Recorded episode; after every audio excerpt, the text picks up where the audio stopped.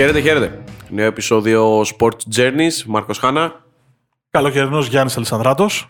Καλοκαιρινός είπες, ε. Ξέρεις, τώρα που μου λες καλοκαιράκι αυτή την περίοδο, εμένα στο μυαλό μου έρχεται Euro 2020. Παρότι έχουμε 21 βέβαια. Ναι, εντάξει. Η UEFA αποφάσισε να το κρατήσει Euro 2020. Πού να αλλάζει το merchandise τώρα και τα μπλουζάκια και τα καπελάκια και ό,τι έχει φτιάξει. Οπότε το κρατήσαμε. Η αλήθεια είναι ότι όταν λες έρχεται Euro, εμένα πάντα ενδόμηχα στο μυαλό μου έρχεται μια τηλεόραση μπαούλο να μεταφέρεται από το σαλόνι στο μπαλκόνι όπου θέλουν δύο-τρεις για να τη σηκώσουν και να την πάνε μέχρι το μπαλκόνι και κόσμο μαζεμένο στα μπαλκόνια να, να βλέπει μπάλα. Δεν ξέρω, και τα Mundial και τα Euro, η πρώτη εικόνα που μου έρχεται στο μυαλό είναι αυτή. Ναι. Ε, είναι, είναι αυτό που λες. Εμένα μου αφήνει και μια πικρία ε, το γεγονός ότι δεν θα δούμε Ελλάδα. Πικρία, ξέρω εγώ... Εντάξει, θα γίνω κακός. Όπως τρώνε, κοιμάσαι. Οπότε... Αυτό είναι δεδομένο. Και μεταξύ μας τώρα δεν είναι ότι είχαμε μια πληθώρα παρουσιών στι τελικές φάσεις και ξαφνικά δεν βρεθήκαμε στα τελικά του Euro και καταστράφηκε το σύμπαν. Μία φορά το 80, ένα Μουντιάλ το 94, ένα Μουντιάλ το 14 και το Euro του 4 και του 8. Του 12, όχι. Και του 12, έχεις δίκιο. Εντάξει. Ε, δεν, δεν, δηλαδή δεν είναι ότι.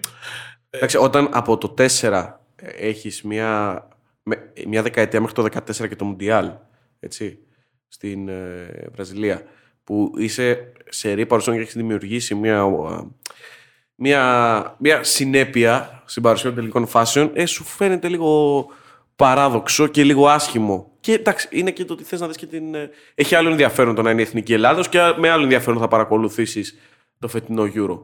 Δεν το συζητώ. Απλά αυτό που λέω είναι ότι το εντός εισαγωγικών παραφύση για τα δεδομένα της Ελλάδας δεν ήταν η δεκαετία του Ρεχάγκελ και του Σάντος, ήταν το προηγούμενο.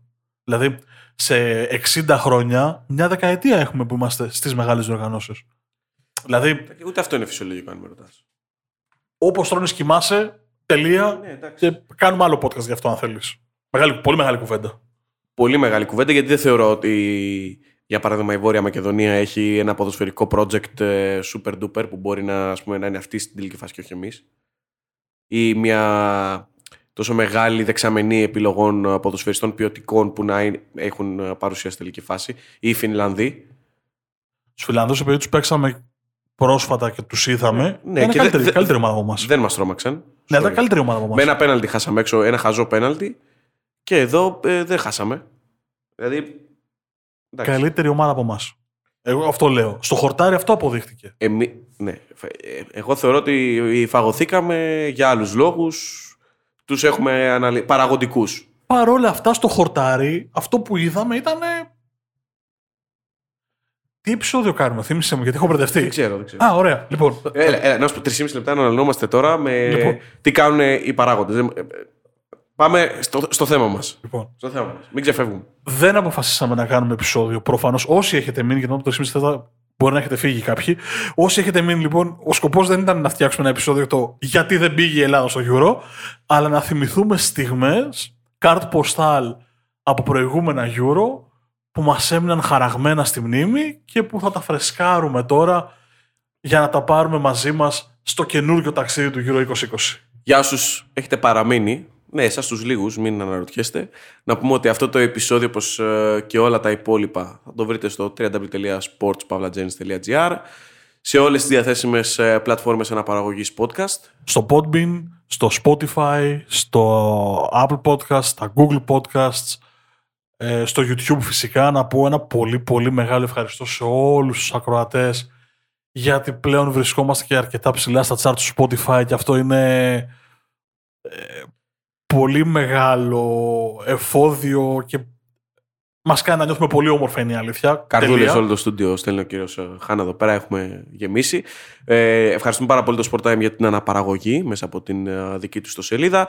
Περιμένουμε τα μηνύματά σας στα μέσα κοινωνικής δικτύωσης Facebook, Instagram και Twitter, αλλά και ε, στο mail το οποίο θα το βρείτε και αυτό στο www.sportspavlagenis.gr Και τι θα έλεγες λοιπόν να ξεκινήσουμε το ταξίδι μας από το 2008.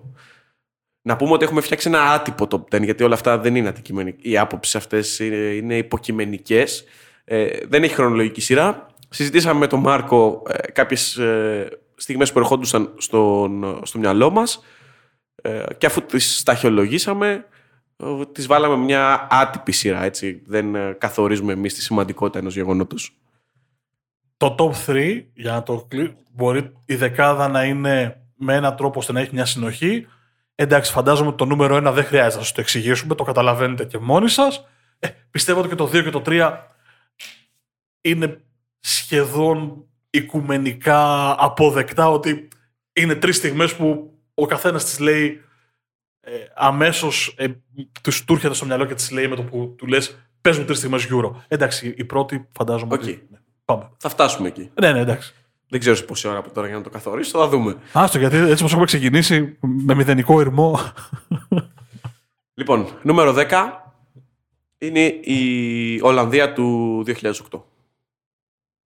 Η, μια Ολλανδία η οποία ε, είχε μια ε, καταπληκτική ομάδα για να αναλογιστούμε το, το μέγεθος της ποιότητας ε, που είχε εκείνη η φουρνιά. Να πω ενδεικτικά ότι Φαν Πέρσι, Ρόμπεν, Χούντελαρ, Φένο Χέσελινγκ και Τζόνο Χάιντινχα αποτελούσαν εναλλακτικές επιλογές, οι οποίες μάλιστα στα κρίσιμα μάτς μπήκαν ως αλλαγή απλά για να δώσουν πράγματα από τον πάγκο. Δεν ήταν καν βασικά στελέχη. Ναι, είναι ένας όμιλος ο οποίος βρέθηκε η Ολλανδία σαν ένα όμιλο πάρα πάρα πολύ ε, δύσκολο. Σκεφτείτε ότι εκεί βρίσκονταν ήδη ε, οι Ιταλοί και οι Γάλλοι και μιλώντας το 2008 η Ιταλία και η Γαλλία ήταν το ζευγάρι του τελικού του Μουντιάλ της Γερμανίας δύο χρόνια πριν συν τη Ρουμανία η οποία δεν ήταν κακή ομάδα αλλά σε αυτόν τον όμιλο προφανώς δεν κατάφερε να κάνει πολλά πράγματα και σε αυτό τον όμιλο οι Ολλανδοί όχι μόνο προκρίθηκαν πρώτοι, αλλά έκαναν και τρεις νίκες. Να πω εδώ ότι η αντιπαραβολή μας σε αυτόν τον όμιλο είναι με τον όμιλο τον φετινό, τον έκτο όμιλο του Euro, του Euro 2020, εκεί όπου βρίσκονται η Ουγγαρία ως διοργανώτρια, η Πορτογαλία, η Γερμανία και η Γαλλία. Στην πραγματικότητα ένας παρόμοιος όμιλος, αφού οι Πορτογάλοι είναι πρωταθλητές Ευρώπης του 16, οι Γάλλοι είναι πρωταθλητές κόσμου του 18. Ε, και όσο κλεισέ και αν ακούγεται, οι Γερμανοί είναι οι Γερμανοί. Δηλαδή, όταν ξεκινάει μια μεγάλη διοργάνωση και είναι οι Γερμανοί μέσα, ναι. είναι ένα το φαβόρι. Ε, ήταν, ήταν, ε, νομίζω ότι εκείνη η Ολλανδία του 8, για να, για να, για να γυρίσω πίσω, ήταν ε, από τις τελευταίες τρομερές ομάδες που παρουσίασαν οι Ολλανδοί. Και φάνηκε αυτό και δύο χρόνια αργότερα στην Νότια Αφρική, όπου έκανε εξαιρετική πορεία και στο πα, παγκόσμιο κύπελο. Ναι. Ε, κοίτα, όταν διαβάζεις ότι είναι ο Βανίστεροι, ο Φάντερ Φάρτ, ο Ρόμπεν και ο Σνάιντερ στην 11 καταλαβαίνεις ότι από τη μέση και μπροστά έχουν συγκλονιστική ποιότητα. Ναι. Ήταν από, από αυτές τις ομάδες που, ξέρεις, αγάπησε ο κόσμος. Γιατί υπάρχουν πολλοί υποστηρικτές της Ολλανδίας, έτσι. Και από παλαιότερα, από την εποχή του Μίχελς και του Κρόιφ ε, και του Φαμπάστεν, του Total Football των Ολλανδών και του απόγειου της δόξας τους, ε, νομίζω ότι εκείνη η φουρνιά 8-10 μέχρι και 12 ε, είναι οι τελευταίες ε, φουρνιές οι οποίες, ξέρεις, είχαν ψηλά το ηθικό των Ολλανδών. Από εκεί πέρα ε, το πράγμα έπεσε πάρα πολύ.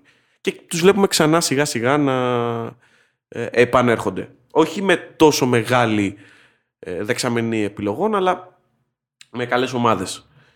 Η αλήθεια είναι ότι εκείνη η Ολλανδία, ενώ περνάει τον Όμιλο με 9 πόντους, την πατάει τελικά από τους Ρώσους στον προημιτελικό. Δηλαδή, ενώ έχει κάνει ένα συγκλονιστικό Όμιλο και βλέπεις το momentum μιας ομάδας που έρχεται και που είναι πάρα πολύ καλή, εν τέλει γίνεται μία από, τις, από τα θύματα εκπλήξεων εκείνης της διοργάνωσης διότι την πετάει εκτός η Ρωσία στην παράταση.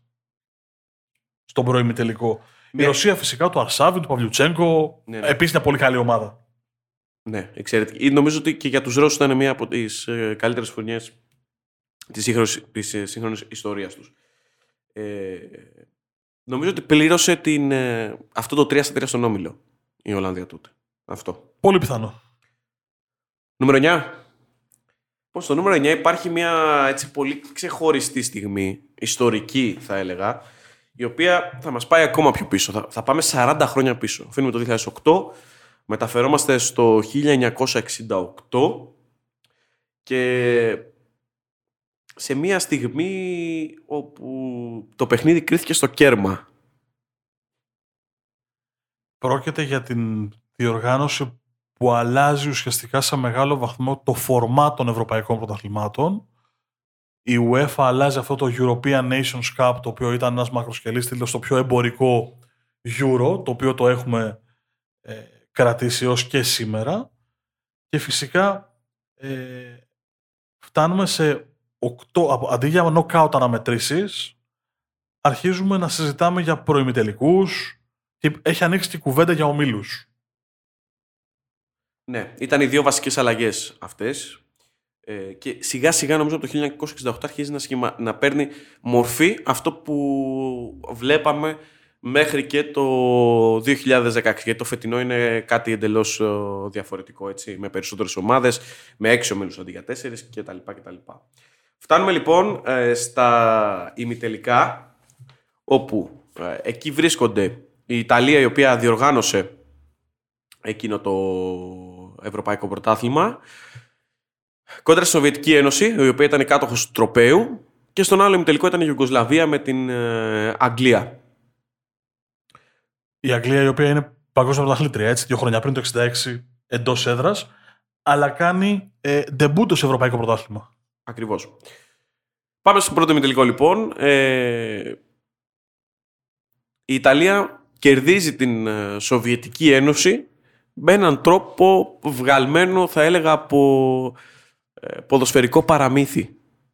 Και αυτό γιατί; Γιατί μετά από 120 στήρα λεπτά ο, δι, ο διετής αποφασίζει ότι η πρόκριση θα κρυθεί στο κέρμα αφού φώναξε τους αρχηγούς στα αποδητήρια. Βλέποντας το παιχνίδι δεν, θα δεν υπήρχε πρόβλεψη τότε για την διαδικασία των πέναλτι. Και έτσι λοιπόν ο διαιτητής ορίζει ότι η ομάδα θα πάει στο τελικό θα κρυθεί στο κέρμα. Φωνάζει τον Τζακίντο Φακέτη, ο οποίος ήταν ο αρχηγός της Ιταλίας, για την ιστορία διαλέγει κορώνα, ο Σοβιετικός γράμματα, το στρίψιμο του νομίσματος δείχνει κορώνα. Και βγαίνει στο Ολύμπικο της ε, Ρώμης μπροστά σε 60-70 κόσμο και ανακοινώνει ότι υψώνει τις γροθιές στον αέρα. Ναι, ότι, ότι προκρίθηκε. Ότι προκρίθηκε. Ναι, ναι. Νομίζω ότι αυτό το, αυτός ο ημιτελικός έχει γίνει στην Νάπολη και όχι στο, στη Ρώμη, αλλά μπορώ να το ψάξω στο γρήγορο και να σου το πω με σιγουριά. OK, okay, okay. ε, ε, από μνήμης, λέω Ρώμη. Ε, από την άλλη, η Ιουγκοσλαβία φυσικά πέρασε ε, από τον έτερο τελικό με 1-0 της ε, Αγγλίας και μετα, μετέπειτα στο Ρώμη έγινε ο τελικός ε, Ιταλία και Ιουγκοσλαβία. Ναι, και μάλιστα ε, είναι διπλός τελικός.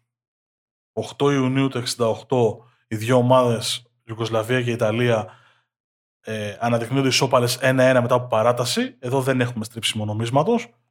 Μπορώ να φανταστώ γιατί γίνεται δεύτερο παιχνίδι τρεις μέρες μετά και η Ιταλία επικρατεί 2-0 της Ιουγκοσλαβίας για να στεφθεί πρωταθλήτρια Ευρώπης εντός έδρας στην πρώτη της συμμετοχή σε Ευρωπαϊκό Πρωτάθλημα.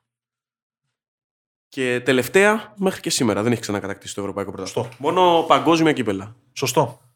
Ε, από τα, από τα κορυφαία των Ιταλών αυτά. Πάνε, πάνε παίρνουν το Μουντιάλ και στα Euro συνήθως κάνουν κάτι μένουν έξω από τους ομίλους, κάτι τέτοια χαριτωμένα. Ναι, είναι εντελώς ε, αντιφατική η εικόνα. Αυτή λοιπόν ήταν ε, η ιστορία του κέρματος το 1968 και πάμε σε, μια, σε ένα μεγαλείο ψυχής, εγώ θα πω, για το νούμερο 8. Το ping-pong 40 ετών πηγαίνει μπρος και πίσω. Είχαμε το 2008 στο 1968 και ξαναγυρίζουμε στο 2008 για να βρούμε την Κροατία του Bill Leeds. Ναι, με τον Μάρκο δεν είχαμε διαφωνία για το αν θα το τοποθετήσουμε. Ε, είχαμε, ε, αμφιταραντευτήκαμε σε ποια θέση θα μπει, γιατί εδώ μιλάμε για την ε, ανθρώπινη δύναμη και θέληση. Γιατί έχουμε κρατήσει τη στιγμή του Ιβάν Κλάσνιτς, ο Κροάτης ε, Σντερφόρ, με μεγάλη καριέρα στην Γερμανία κατά βάση, ε, επιστρέφει στην, στο υψηλότερο επίπεδο με την εθνική ομάδα έπειτα από μεταμόσχευση νεφρού, την πρώτη, γιατί έχουν ακολουθήσει ακόμα δύο. Γίνεται ο πρώτος ποδοσφαιριστής στην ιστορία που αγωνίζεται ξανά στο υψηλότερο επίπεδο μετά από μια τέτοια διαδικασία. Διαδικασία η οποία περιλαμβάνει αιμοκαθάρσεις, μεταμόσχευση νεφρού ε, και μια πολύ ε, περίεργη και δύσκολη περίοδο. Εντάξει, συζητάμε για κάτι το οποίο θα μπορούσε να επηρεάσει τη ζωή του καθ' ολοκληρία και φτάνουμε να συζητήσουμε ότι έγινε καθοριστικός παράγοντας μιας εθνικής ομάδας σε μια μεγάλη διοργάνωση. Αυτό είναι το αντίβαρο στην πραγματικότητα. Δηλαδή, η πορεία του από το αν θα περπατήσει, αν θα μπορέσει να ζήσει κανονικά τη ζωή του, μέχρι το να φτάσει να πετύχει ένα πάρα πάρα πολύ κρίσιμο γκολ.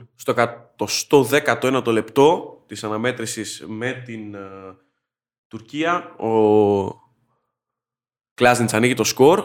Εκεί πιστεύουν όλοι ότι έχει τελειώσει η υπόθεση πρόκριση. Στα, ε, μιλάμε για τον προημιτελικό του Euro 2008. Και όμως έρχεται ο Σεμίν Σεντούρκ σε νεκρό χρόνο επιτουσία. Να δανειστούμε και έναν όρο από τον μπάσκετ με ένα buzzer beater να ισοφαρίσει, να στείλει το παιχνίδι στη διαδικασία των πέναλτ. Και εκεί οι Κροάτες αστόχησαν τρεις φορές, έχοντας καταρακωμένη ψυχολογία. Μάλιστα σε δηλώσεις που έκαναν ε, μεταγενέστερα και μετά το παιχνίδι, αλλά και αργότερα, ε, σε βάθος χρόνου, δεν έψαχναν δικαιολογία σε αυτή την ισοφάριση, αλλά είπαν ότι ε, το μυαλό μας είχε μείνει στο 119, έχει τελειώσει επί της το παιχνίδι για μας, δεν είχαμε ψυχολογία και οδηγηθήκαμε σε αυτόν τον οδυνηρό αποκλεισμό. Για την ιστορία, το μάτς διεξήχθη 20 Ιουνίου το 8 στο Ernst Happel της Βιέννης. Όπως είπε ο Γιάννης, τελικό αποτέλεσμα 1-1 με τον γκολ του Κλάσνη στο 119 και του Σεμίξ στο 122. Για την Κροατία αστοχούν σε πέναλτι ο Μόντριτς, ο Ράκιτιτς και ο Πέτριτς, παίκτες δηλαδή με εμπειρία, με ταλέντο, με, με πολύ μεγάλη. Ε, με πολλές παραστάσεις και στην πορεία και τότε και σκοράρει μόνο στρανά. Από τα τέσσερα πέναλτι έβαλε μόνο ένα. Απ' την άλλη οι Τούρκοι με Τουράν, Σεμίχ και Άλιντοπ σκόραραν τρεις φορές και προκρίθηκαν κάπως έτσι στην επόμενη φάση. Ε, εξαιρετική η φουρνιά και η Τουρκία τότε. Πάρα πολύ καλή. Σωστό. Νούμερο 7. Από πού να ξεκινήσουμε εδώ; Έχουμε ε, βάλει μια ολόκληρη διοργάνωση, μάλλον πολλές στιγμές μίας διοργάνωσης ε, εδώ και μιλάμε για το Euro του 2000. Ε, είναι η πρώτη ε, συνδιοργάνωση τελικής φάσης, Βέλγιο-Ολλανδία. Θα του πω κάτι που δεν ξέρει. Ε, ήμουν στο Βέλγιο, στις Βρυξέλλες, εκείνο το 10 μέρες που ξεκινήσει το Euro και είχα δει όλες τις προετοιμασίες. Α, θα μου πει, νομίζω ότι θα μου έλεγε ότι έχω δει μάτς όχι, όχι, τελικής φάσης και... Όχι, όχι, όχι. Ήμασταν στο γυμνάσιο και τότε είχε κανονιστεί μια εκπαιδευτική εκδρομή στις Βρυξέλλες για να δούμε το Ευρωκοινοβούλιο. Το Euro ξεκίναγε κάτι σε 10-11 Ιουνίου και εγώ ήμουν εκεί ε, 5 Ιουνίου, 6, μέχρι μια-δυο μέρες που ξεκινήσει το Euro. Ε, είναι εκπληκτικό αυτό που έβλεπες στις Βρυξέλλες, στις πλατείες και στα μνημεία του που είχε ντυθεί ποδοσφαιρικά, με κόσμο να πηγαίνω. υπέροχο. Και όταν είσαι και 15-16 χρόνια όπως ήμουν εγώ τότε, ε, σου αλλάζει τελείως την κοσμοθεωρία αυτό που βλέπεις. Κλείνει η παρένθεση. Και πάμε στο, στις στιγμές που έχουμε κρατήσει από εδώ. Εντάξει, νομίζω δεν μπορεί να, ε, να είναι άλλη στιγμή από το γκολ του Νταβίτ Τρεζεγκέ στον μεγάλο τελικό κόντρα στην ε, Ιταλία. Ε, στο, στο sequel Γαλλίας-Ιταλίας που υπήρξε εκείνη την εξαετία. Έτσι. Το τρομερό στην υπόθεση ξέρεις ποιο είναι; Ότι όλοι θυμόμαστε το γκολ του Τρεζεγκέ, το οποίο είναι υπέροχο γιατί είναι ένα γυριστό, είναι ένα πραγματικά πολύ πολύ όμορφο τέρμα. Είναι χρυσό γκολ, άρα μπαίνουμε στη διαδικασία να συζητήσουμε ότι τελειώνει τον τελικό και χαρίζει το τρόπο στην, ε, στους τρικολόρ. Αλλά δεν θυμάται κανείς, ή τουλάχιστον θυμούνται ελάχιστοι, ότι η Γαλλία στέλνει το μάτς στην παράταση με γκολ του Βιλτόρντ στο 93. Δηλαδή, οι Ιταλοί το έχουν πιάσει στο τρόπο με τα δύο χέρια, είναι με τον γκολ του Ντελβέκιο από το 55, είναι έτοιμοι να πανηγυρίσουν ε, ένα euro και στο 93 ο Βιλτόρντ τους αφήνει ενεούς. Και μετά φτάνουμε στον γκολ του Τρεσεγκέ που προφανώς είναι σημαντικότατο, αλλά νιώθω ότι πολλές φορές ξεχνάμε εκείνο το γκολ. Πώς λέγαμε για το, για το Ευρωμπάς το 87 που λέμε οι βολές του Καμπούρη. Ε, αν δεν είχε βάλει ο Ανδρίτσος ναι. τις βολέ στην κανονική διάρκεια, δεν θα φτάναμε στις βολέ του Καμπούρη. Ε, κάπως έτσι είναι γι' αυτό. Και το γκολ του, του Βιλτόρ, το, ο οποίος έρχεται από τον Πάγκο σε εκείνο το μάτσο. Δεν το θυμάμαι αυτό να σου πω την αλήθεια, αλλά το ναι. Στο- στο- ε, έρχεται από τον Πάγκο. Σε Απίστευτο. μια, σε μια Γαλλία τώρα ε, θα διαβάσω την δεκάδα απλά για να καταλάβουμε γιατί μέγεθος μιλάμε. Πρωταθλήτρια κόσμου η Γαλλία, έτσι, το 98. Δεν, ήταν πάρα πολύ καλή ομάδα. Μπαρτέζ. Τουράμ, Ντεσαγί, Μπλαν, Λιζαραζού στην άμυνα. Βιερά, Ντεσάμ, Τζοργάεφ και Ζιντάν στη μεσαία γραμμή. Ανρί, Ντουγκάρι στην επίθεση. Και υπάρχουν στον πάγκο νέοι ως εναλλακτικές επιλογές Τρεζεγκέ, Πυρές, Βιλτόρ. Δηλαδή, μιλάμε για υπερομάδες. Και μόλις μου χάλασε τη χαμένη αγάπη. Παύση. Δεν, δεν χρειάζεται να, να, να την πεις. Ε, τι να την πω, αυτό το είπαμε, το αναφέραμε τώρα. Άστο να πάει. Γιατί διαβάζεις της 10 τη Γαλλία, 16 της Γαλλίας; Ποιος ο λόγος; Εντάξει, παιδιά, θα βρεις μια άλλη, θα σκεφτείς. Βρήκα έναν άνθρωπο που έχει βάλει ένα γκολ το 98 και ένα γκολ το 2000 και έχει αναδεχτεί πρωταθλητής κόσμου, πρωταθλητής Ευρώπης. Έπαιξε Μουντιάλ 2002. Ε, έπαιξε στο Μουντιάλ του 6, αν δεν κάνω. Όχι, δεν έπαιξε το 6. Όχι. Έπαιξε το Μουντιάλ του 2, το Euro 2000 και το Μουντιάλ του 98. Γιατί μου τον ανέφερες τώρα, Γιατί μου το χαλάς; Εντάξει, πού θες να το ξέρω, αφού δεν, δεν ξέρουμε τι αγάπε βάζουμε. Καταστρόφα. Συνέχισε. για, την, για την ιστορία, να πούμε ότι το γκολ του Τρεζεγκέ στο 103ο λεπτό είναι το δεύτερο και τελευταίο χρυσό γκολ, όπως λεγόταν τότε, που κρίνει τον ε, τίτλο του Ευρωπαϊκού Πρωταθλήματος. Χρυσό γκολ θυμίζουμε ότι παίζονταν η παράταση και σε όποιο σημείο έπαιρνε γκολ έλεγε αυτόματα. Δεν υπήρχε συνέχεια. Και μόλις μία φορά είχαμε αργυρό γκολ, αλλά θα τα πούμε πιο κάτω αυτά. Χρυσό γκολ, αργυρό γκολ, πω, πω, τι έχουμε ζήσει. Να σου πω την αλήθεια, καταλάβαινα το γιατί γινόταν αυτό με το χρυσό γκολ και το αργυρό γκολ για να έχει suspense και να κυνηγήσεις τον γκολ μέσα στην παράταση, αλλά η αλήθεια είναι ότι καλώς εν τέλει καταργήθηκε ο κανονισμός. Ναι, Η παράταση είναι παράταση. Δηλαδή, Παρά, ακριβώς, ακριβώς. α, παίξουμε 30 λεπτά και ό,τι βγάλει. Μα, μας στερεί την δυνατότητα να δούμε και ποδόσφαιρο γιατί είναι πολύ. Ε, Κατάλαβες, σε 30 λεπτά υπάρχει αγωνία, η συγκίνηση και γκολ να μπει έχει συνέχεια. Ρώτα το κακομπίρι, το, τον Nedved να σου πει. τον Γκόλερ. Για ρώτησέ τους. Ολόκληρη την Ιταλία στον τελικό του Euro. Την Ιταλία του. Ρώτησέ τους να σου πούν. Ε, η, η μια στιγμή σημαντικότερη είναι αυτή. Υπάρχει ακόμα μία. Η οποία έχει, είναι, έχει χαρακτηρίσει έναν ε, ποδοσφαιριστή. Μπορεί να θυμηθείς ποια είναι; Εγώ μπορώ να θυμηθώ, αλλά θα, θα σε αφήσω να το σολάρεις μόνος σου, να το, να το πας όλο μέχρι το τέλος. Λοιπόν, εμφανίζεται στα γήπεδα ε, της Ολλανδίας και του Βελγίου τότε μια ξανθιά πα- ε, χέτη, όχι χέτη, ψέμα, μια ξανθιά κόμη, η οποία δεν, δεν, την, δεν, είχε, μ, δεν την είχαμε ξανασυναντήσει γιατί έγινε επί τούτου για την τελική φάση. Βέβαια μετά παρέμεινε. Πρόκειται για τον Αμπέλ Ξαβιέ. Για να σας δώσω να καταλάβετε γιατί είδους κόμι συζητάμε, όσοι παίζετε Street Fighter, καταλάβατε. Αυτή την ξανθιά κόμι, την- την όρθια, αυτό. Προ... Δεν το περίμενες. όχι, καθόλου. Δεν το δεν, δεν έβλεπα. το είδες να έρχεται. Δεν το είχα να έρχεται. Καλά πήγε αυτό. λοιπόν.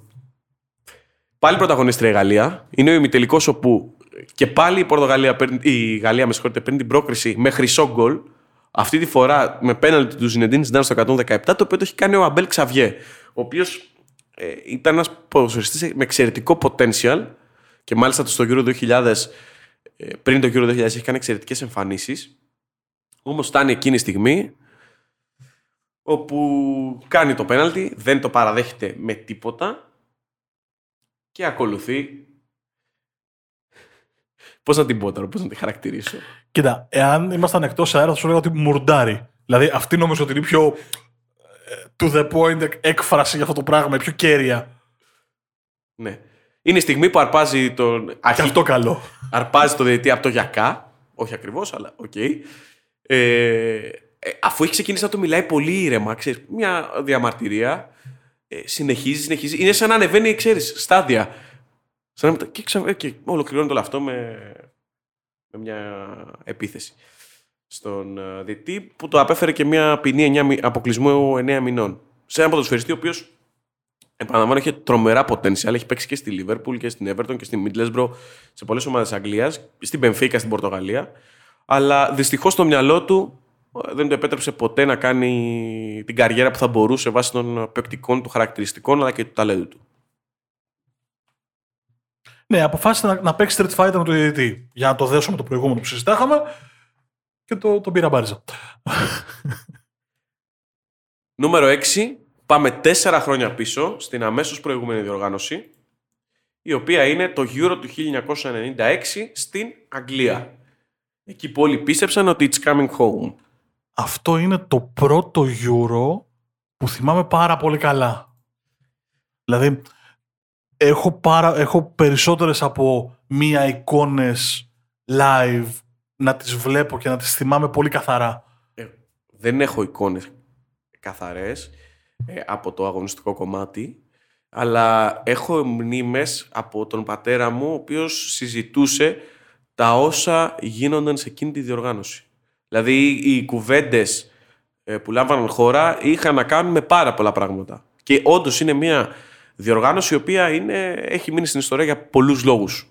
Το πλασέ του Μπίρχοφ, δηλαδή, που αυτό θα είναι το βασικό μας θέμα, το, το πρώτο χρυσό γκολ που έκρινε τρόπεο στον τελικό με την Τσεχία, το γκολ του Μπίρχοφ το θυμάμαι σαν τώρα, γιατί το βλέπω σε μια μικρή ασπρόμαυρη τηλεόραση που έχω στο δωμάτιό μου και θυμάμαι το, το πλασέ του και θυμάμαι την μπάλα να πηγαίνει και αυτό το σταμάτημα του χρόνου μέχρι να φτάσει η μπάλα στα δίχτυα και να ακούσει το η βοή από τον κόσμο ότι έγινε γκολ, άρα τελειώνει το παιχνίδι και η Γερμανία είναι πρωταθλήτρια Ευρώπης. Ναι. Είναι, τη θυμάμαι πολύ χαρακτηριστικά. Δεν είναι από τις προηγούμενες διοργανώσεις του 92, ας πούμε, έχω καρτποστάλ. Θυμάμαι φωτογραφίες, φωτογραφίες από παιχνίδια. Το 96 είναι το πρώτο Euro που έχω πολύ πολύ καθαρές μνήμες από παιχνίδια. Δηλαδή, θυμάμαι πολύ καθαρά το, ε, το γκολ του Πομπόσκου που θα συζητήσουμε. Τη, τη, το, πόσο καλή, το πόσο καλή ομάδα ήταν η Τσεχία, το πόσο συζητούσαν για την Τσεχία. Ότι είναι μια τόσο καλή ομάδα. Τους Γερμανούς που φτάσαν στον τελικό λίγο... Λίγο. χωρίς να σκίσουν και χωρίς να κάνουν τρομερά πράγματα. Έχω μνήμες πολύ... Ας τα πάρουμε με τη σειρά. Πάμε, ναι, γιατί είναι πολλές στιγμές. Καταρχάς με τους με τους κοδοσπότες Άγγλους. Οι οποίοι ε, ξεκινούν στον πρώτο όμιλο, ε, παίρνουν ως νικητές του ομίλου με 7 βαθμούς. Ε, σε όμιλο με Ολλανδία, Σκοτία και Ελβετία. Και στο πρώτο νοκάουτ συναντάνε την ε, Ισπανία. Και γιατί είναι σημαντικό, γιατί είναι η πρώτη πρόκρισή τους στη διαδικασία των πέναλτι σε νοκάουτ παιχνίδι στην ιστορία τους. Όσο συγκλονιστικό και αν ακούγεται αυτό. Έρχεται το γύρο του 1996. Κερδίζουν 4-2 στα απέναντι τους Ισπανούς. Μάλιστα ε, με 4 στα 4. Με Σίρερ, Πλάτ, Πίρς και Γκασκόιν να ευστοχούν. Μάλιστα στον ε, τύπο, κάνοντας μια ιστορική αναδρομή, γρα, ε, γραφόταν ότι αφού το κάναμε και αυτό, είμαστε στην έδρα μας, δεν γίνεται να μην σηκώσουμε το κύπελο στο Webley. Για ελάτε. Να σας δω, κύριε. Και το πλήρωμα του χρόνου λοιπόν, τέσσερις μέρες αργότερα έχετε, όχι πολύ. Ε, Γερμανία, Αγγλία, Σύρε στο 3-1-0, 1-1 Κούντς στο 16 και πάμε στα πέναλτι. Όπου και πάλι είναι έτοιμοι, είναι ψυχωμένοι. Είναι ψυχωμένοι οι Άγγλοι. Ξεκινάνε με 5 στα 5. Σίρερ, Πλάτ, Πίρ, Γκανσκόνη, Σέριχαμ. Η ίδια πεντάδα εκτελεί. Πρέπει να σου πω ότι αν δεις τις εντεκάδες της Γερμανίας και της Αγγλίας, θα καταλάβεις ότι υπάρχει διαφορά ποιότητας. Δηλαδή, να, να συζητήσουμε απλά ότι για τη Γερμανία αυτοί που εκτελούν τα απέναντι είναι ο Χέσλερ, ο Στρούντς, ο Ρόιτερ, ο Ζίγκε, ο Κούντς και ο Μέλλερ. Στην ουσία ο Μέλλερ και ο Χέσλερ είναι τα δύο μεγαλύτερα ονόματα εκείνης της Γερμανίας και απλά διαβάζω μόνο αυτούς που ευστόχησαν στα πέναλτι γιατί αυτός που αστόχησαν να το συζητήσουμε ξεχωριστά. Σίρερ, Πλάτ, Πις, Γκασκόιν και Σέριγχαμ. Είναι η, εκείνη η Αγγλία είναι η αλήθεια ότι εντός έδρας, με αυτό το ρόστερ, με όλα τα. με όλους τους παρονομαστές και με όλους τους παράγοντες υπέρ της, το ότι δεν έφτασε να παίξει έστω στον τελικό, είναι ατανεξήγητα του σύμπαντος. Και βαθιά αγγλικό. Ναι, εντάξει, είναι όπως με την Ιταλία. Θα πω εγώ. Έχουν κάποια σύνδρομα που τους βγαίνουν στα κρίσιμα παιχνίδια. Λοιπόν, μετά από αυτό το σύνδρομο των πέναλτι. Ποιος κάνει το πέναλτι, μας είπες, το, το πέμπτο της Αγγλίας. Βέβαια, βέβαια. Είναι πολύ σημαντικό και γι' αυτό το έχουμε βάλει και, στο, και στην όλη αναφορά. Είναι ο, είναι ο νυν ομοσπονδιακός προπονητής, ο Γκάρεθ Southgate.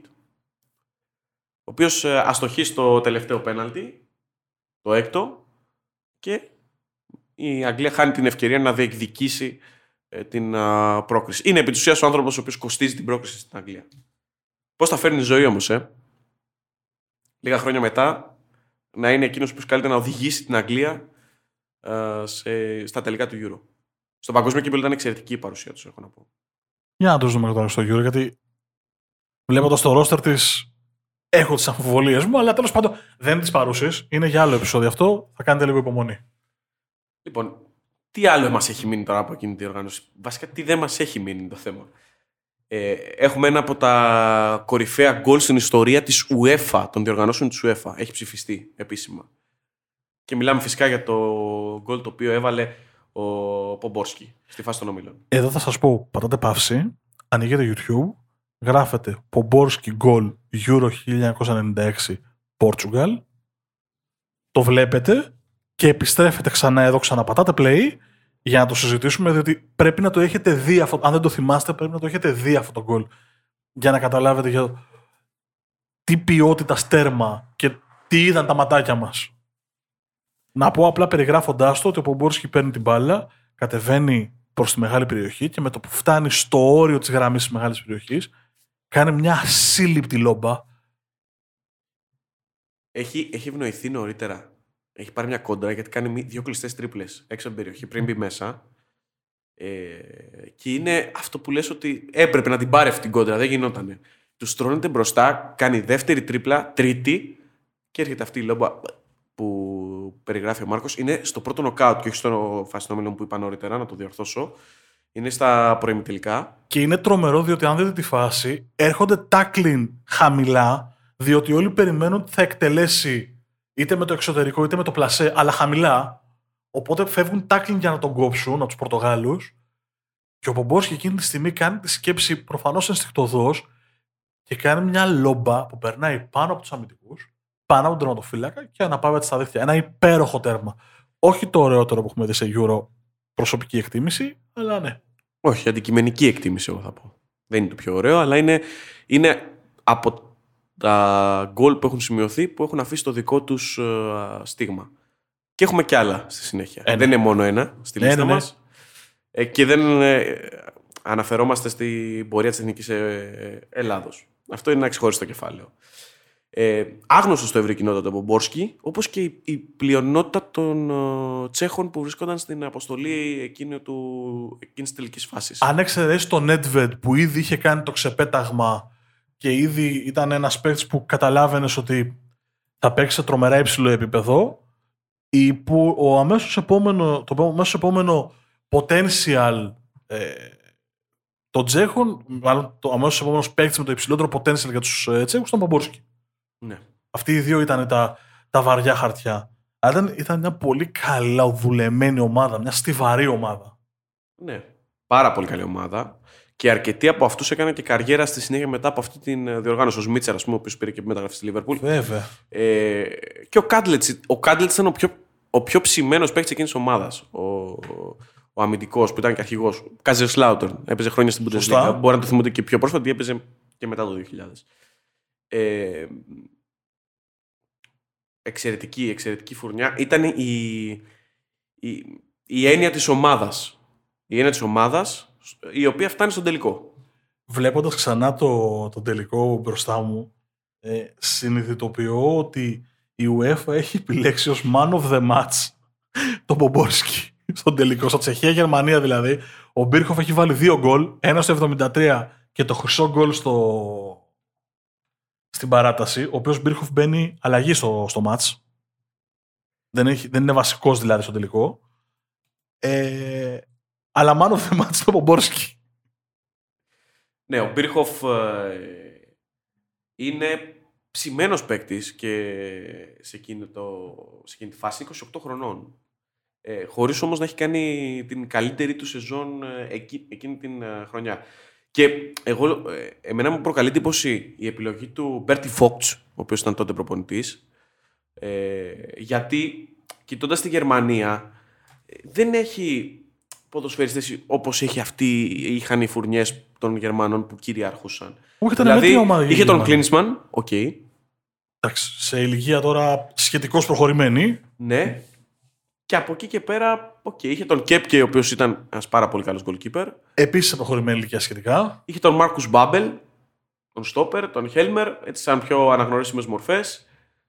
Ο Μεμέτ Σολ που έπαιξε Μπάγκερ. Με Μετσόλ, οκ. Ο Ζίγκε είχε καλούς παίχτες, αλλά δεν ήταν μια ομάδα που έλεγες ότι αυτοί θα φτάσουν στο τέλος του δρόμου. Το 96. Ούτε οι Τσέχοι, Υπήρχαν- ούτε οι Γερμανοί. Ήταν ένας τελικός Ακριβώς. outsider. Υπήρχαν καλύτερες ομάδες πιο πριν, στα προηγούμενα στάδια, αλλά γι' αυτό τα Euro έχουν ιδιαίτερη ομορφιά, τουλάχιστον μέχρι το 2008, γιατί πήγαιναν 16 ομάδες, ήταν 16 καλύτερες και σε δύο βραδιές μπορούσαν να γίνουν όλα. Όπως και έγινε δηλαδή. Ναι, βέβαια. Πλείστες όσες φορές. Ακριβώς. Και στο συγκεκριμένο τελικό έγινε σε διάστημα 22 λεπτών. Στο 51ο λεπτό ο Μπέργκερ δίνει προβάδισμα στην, Κροατή, στην ε, Τσεχία. Κροατία, τώρα, οκ. Μου έμεινε από προηγούμενο μάλλον. Στο 73 ο Μπίρχοφ στην πρώτη του επαφή με την μπάλα Στην ουσία κάνει το 1-1. και στο, στην παράταση του 95. Στο πέμπτο λεπτό της παράτασης 95. Γίνεται ο παίκτης ο οποίος σημειώνει το πρώτο ε, χρυσό γκολ που κρίνει το τρόπαιο. Χρυσό χρυσό. Δηλαδή χωρίς εισαγωγικά. Πιο χρυσό δεν γίνεται. Ε, αυτό, αυτές ήταν οι στιγμές του U96. Σίγουρα είναι πολύ δυνατή του Μπίρχοφ. Εγώ αν από όλα αυτά που αναφέραμε θα κρατούσα κάτι ήταν το γκολ του Πομπόρσκι. Ναι, σίγουρα. Σίγουρα. Ε, υπέροχο τέρμα. Πραγματικά υπέροχο. Υπέροχο τέρμα. Πραγματικά υπέροχο τέρμα. Φτάνουμε στον δρόμο τα μισά. Στο νούμερο 5 και αφήνω τον Μάρκο Χάνα, ο οποίος ε, έχει ζητήσει, έχει παραγγείλει να το πάρει το συγκεκριμένο ε, θέμα επόμου. Είναι το γύρο του 84, είναι η ώρα της Γαλλίας, η οποία διοργανώνει το Ευρωπαϊκό Πρωτάθλημα και είναι το show του Πλατινί. Ο Πλατινί πετυχαίνει δύο hat-trick στα τελικά, σημειώνει συνολικά 9 γκολ και είναι μέχρι και σήμερα ο πρώτος σκόρερ στην ιστορία των διοργανώσεων. Τον έχει ισοφαρίσει ο Κριστιανό Ρονάλντο που έχει 9, αλλά ο Ρονάλντο ετοιμάζεται για το πέμπτο γύρο της καριέρας του. Πλατινί πέτυχε 9 σε μία διοργάνωση. Εκεί.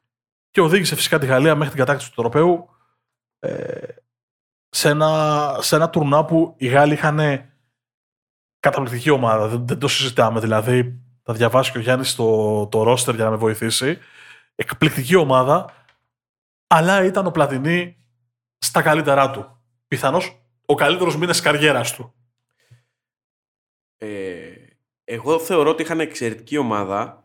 Ε, Καμία σχέση με αυτά που είδαμε την αμέσως επόμενη δεκαετία σε, σε εύρος επιλογών. Ε, αλλά ήταν η ομάδα του Πλατινί. Ήταν η ομάδα του Πλατινί. Α, Έχει αφήσει δηλαδή το στίγμα της ανεξίτηλο. Και στην ιστορία της, ε, την ποδοσφαιρική ιστορία της Εθνικής Ομάδας της Γαλλίας, αλλά και των Ευρωπαϊκών Πρωταθλημάτων. Δεν το συζητώ. Σκεφτείτε ότι η Γαλλία στο κέντρο του γηπέδου μαζί με τον Πλατινί είχε ε, το Ζιρές, τον Τιγκανά, τον Λουί Φερναντές. Δηλαδή είχε μια γραμμή στο κέντρο η οποία ήταν ε, εκπληκτικής ποιότητας. Απλά Και είναι, η κοινή. αλήθεια, σωστά, απλά είναι η αλήθεια ότι τους ανέβαζε όλους σε επίπεδο ο μαεστρικός τρόπος που έπαιζε ο Πλατινί. Είναι, είναι πολύ ξεκάθαρο. Λοιπόν, ε, προπονητής ο συγχωρεμένος ο Μισελ ε, Χινταλγκό, ο οποίος ε, συγχωρέθηκε πέρσι τον ε, Μάρτιο μετά από σοβαρά προβλήματα υγείας. Ε, η βάση της ομάδας είναι από την τρομερή Μπορντό η οποία κατακτά συνεχόμενα πρωταθλήματα εκείνα τα χρόνια στη Γαλλία. Μπορντό η οποία έχει την Κανά, είχε του Σο, είχε τον Ζιρές, ε, είχε τον ε, Μπατιστόν, ο οποίος ήταν στόπερ, ε, είχε τον ε, Μπερνάλ Νακόμ, τον Σντερφόρ. Μια τρομερή φουρνιά για, την, ε, για τους Γυρονδίνους. Ε, εγώ θα πω ότι υπάρχει στο ρόστερ ένας ε, ποδοσφαιριστής ο οποίος δεν τον περίμενε κανένας. Μπορείς να μαντέψεις ποιος είναι; Όχι είναι η αλήθεια, τώρα με κόλλησες. Είναι ο Didier Sis της Μιλούζ. Μιλούζ, την οποία ίσως μπορεί να την γνωρίζετε γιατί έχει γίνει και ταινία για την ε, ιστορία της ομάδας κτλ. Γιατί είναι ορόσημο. Γιατί είναι ο, ο, ο, ο ένας και μοναδικός παίκτης ο οποίος έπαιξε σε τελική φάση Ευρωπαϊκού Πρωταθλήματος αγωνιζόμενος στην δεύτερη κατηγορία του Εθνικού Πρωταθλήματος. Μια φορά. Δεν έχω να πω κάτι τίποτα. Κλείνουμε το podcast. Να είστε καλά, καλό απόγευμα. Ε. ε. Μάλιστα. Ε, δεν το είχα καθόλου. Ήταν, ήταν ο πρώτος και τον θεωρούμε μοναδικό γιατί, ας πούμε, στη Σκωτία αγωνίζονται πολλοί παίχτες στη Championship της Αγγλίας. Αλλά μιλάμε για το εγχώριο πρωτάθλημα. Προέρχεται από ομάδα της δεύτερης κατηγορίας του εγχώριου πρωταθλήματος. Καταγγέλλω ότι στη σκαλέτα που φτιάχνουμε μαζί με τον Γιάννη δεν έχει κρατήσει αυτή τη σημείωση με αποτέλεσμα να εκτεθώ ανεπανόρθωτα γουρνώνοντας τα μάτια κάτι που εσείς δεν είδατε, αλλά από τη σιωπή μου μάλλον καταλάβατε για το ότι ήταν αυτό το. Ε; το οποίο μόνο έτσι μπορεί να εκφραστεί, δεν υπάρχει κανένας άλλος τρόπος. Πάντα, πάντα το κρύβω εκπληξούλες. Του κάνω κάτι τέτοια έτσι. Πολύ καλό. Δεν, δεν το, δεν, ενώ έχουμε, είχα το ρόστερ μπροστά μου, είχα δει ποιοι είναι, δεν, δεν χτύπησε το μάτι μου, δεν έπεσε το μάτι μου σε αυτό. Είχε πάει, υπάρχει πολύ ωραία ιστορία. Είναι να το κάνουμε σε ένα άλλο podcast για να μην το ανοίξουμε πολύ. Είχε πάει στη Μιλούζ ε, να την βοηθήσει να επανέλθει στην, ε, στην πρώτη κατηγορία όπως και τα κατάφερε την επόμενη σεζόν. Ήταν οι χρυσές ιστορίες, οι χρυσές σελίδες της ιστορίας της Μιλούζ τότε. Ε, υπάρχει ακόμα μια στιγμή από εκείνο το Euro, για να το κλείσουμε, και είναι ο τραυματισμός του Άλαν Σίμονσεν. Ναι. Πεχτάρα. Πεχτάρα μεγάλος, ο οποίος σπάει το πόδι του ε, κόντρα στη Γαλλία, στην Πρεμιέρα. Ο ηθήνο νους της ε, Δανίας, στο απόγειο της καριέρας του, σπάει το πόδι του στην ε, Πρεμιέρα ε, και έκτοτε δεν μπόρεσε ποτέ να επιστρέψει σε αυτά που έκανε μέχρι εκείνο το, το σημείο. Εδώ πρέπει να πούμε ότι συζητάμε για τα μέσα της δεκαετίας του 80 όπου η αθλητική ιατρική είναι πολύ πίσω σε σχέση με αυτό που ξέρουμε σήμερα. Δηλαδή, ένας παίκτης με, ακόμα και με σπασμένο πόδι, υπάρχει τρόπος να γίνει η αποθεραπεία του ώστε και να επιστρέψει να παίξει ποδόσφαιρο. Το 84 σπασμένο πόδι σήμαινε συνήθως και τέλος καριέρας. Ναι, ήταν ήτανε πολύ, πολύ πίσω η ιατρική και ακόμα και ο χιαστός που πλέον είναι ρουτίνα ε, θεωρούταν ένας ε, τραυματισμός που σε τελείωνε ποδοσφαιρικά. Να σε ρωτήσω κάτι. Ναι. Πες ότι έπαιζες ποδόσφαιρο επαγγελματικά, έφτανες να παίξεις ένα τελικό ή σε ένα γύρο, σε οτιδήποτε. Τι είναι σημαντικότερο τελικά, να το έχεις κατακτήσει ή να υπάρχει κίνηση με το όνομά σου; Δεν είμαι σίγουρος, δηλαδή. Κοίταξε. Αυτό έγκυται στο πόσο ματαιόδοξος είναι κάποιος. Σε τι βαθμό βρίσκεται η ματαιοδοξία του. Εμένα, αν έπαιζα ποδόσφαιρο, θα μ' άρεσε να είχα φτάσει να είχα κατακτήσει το τρόπιο.